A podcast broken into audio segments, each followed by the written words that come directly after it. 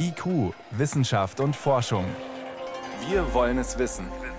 Ein Podcast von Bayern 2. Es klingt nach einem großen PR-Gag, was die deutsche Industrie da in ihrer sogenannten Berliner Weltraumerklärung vorgelegt hat. Eine Wunschliste, als wäre es schon Weihnachten. Gefordert wird nicht nur mehr Geld für die Raumfahrt, sondern auch ein eigener Weltraumbahnhof an einem Standort in Deutschland. Außerdem soll der Bergbau im All international geregelt werden und 2024 soll mit den USA auch eine deutsche Astronautin auf den Mond fliegen.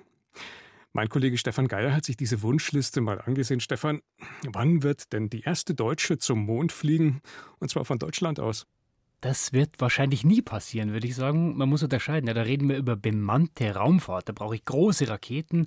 Die russische Soyuz ist momentan die einzige, die das kann. Ich brauche Erfahrung. Ich brauche ein Ziel, eben wie die ISS, Mond oder so weiter. Das können nur die großen Raumfahrtnationen, die USA, Russland, seit neuestem vielleicht China. Eine ganz andere Nummer. Ein Weltraumbahnhof in Deutschland, da geht es nicht um Astronauten, sondern um Satelliten und auch nur um ganz bestimmte. Also eine Nummer kleiner, nicht die ganz große Bühne. Aber was genau sollte denn so ein deutscher Weltraumbahnhof dann eigentlich leisten? Ja, momentan suchen viele Nationen eine Startmöglichkeit für kleine Satelliten, also so kleine Blechkisten, die in eine Erdumlaufbahn müssen. So gesehen ist die Raumfahrt ja einfach. Ja, wenn ich ein kleines Gewicht habe, brauche ich eine kleine Rakete, großes Gewicht, große Rakete. Und es gibt einen starken Trend hin zu diesen kleinen Satelliten, also 100, 200 Kilogramm oder sogar nur sogenannte CubeSats, die sind so groß wie ein Werkzeugkoffer. Da stehen Tausende am Start. Für die Erdbeobachtung kann man die nutzen, fürs Internet, auch Forschungsfragen natürlich. Und bei dieser Forderung, da geht es jetzt wirklich ausschließlich um solche Kleinsatelliten. Alles andere wäre auch Quatsch. Okay, das heißt, da wäre eigentlich jede Menge Bedarf für solche Dinge. Die große Frage ist nun, welche Kriterien müsste denn so ein deutscher Weltraumbahnhof dann eigentlich erfüllen? Zum Beispiel schon der Standort. Naja, ich brauche einen Ort, an dem ich starten kann, ohne Menschen zu gefährden. Ja, Raketen starten normalerweise Richtung Osten, Nordosten, damit man die Erdrotation ein bisschen äh, mitnehmen kann. Das heißt, dann sollte irgendwo an der Küste sein? Oder? Geht nur an der Küste, sonst sind viele Menschen da, aber da geht eben auch mal was schief. Ja? Also eine Rakete explodiert oder auch nur eine Raketenstufe, die runterfällt.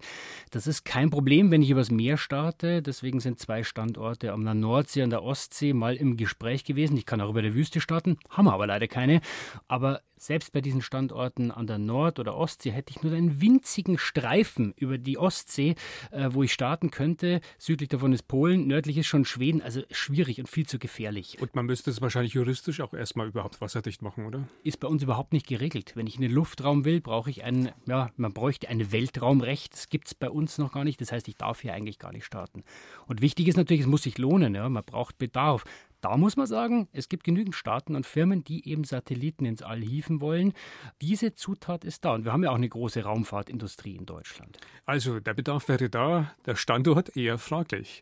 Und finanzieren müsste man das Ganze ja auch noch. Ja, eine übliche Startrampe für Raketen kostet mehrere hundert Millionen. Aber man kann ja Raketen auch nicht nur senkrecht starten. Es gibt ein paar Systeme, wo man Raketen unten an Flugzeuge hinhängt, dann mit den Flugzeugen übers Meer fliegt und dann startet. Sowas könnte man theoretisch machen. Ob es sinnvoll ist, das von Deutschland aus zu machen, da bin ich skeptisch.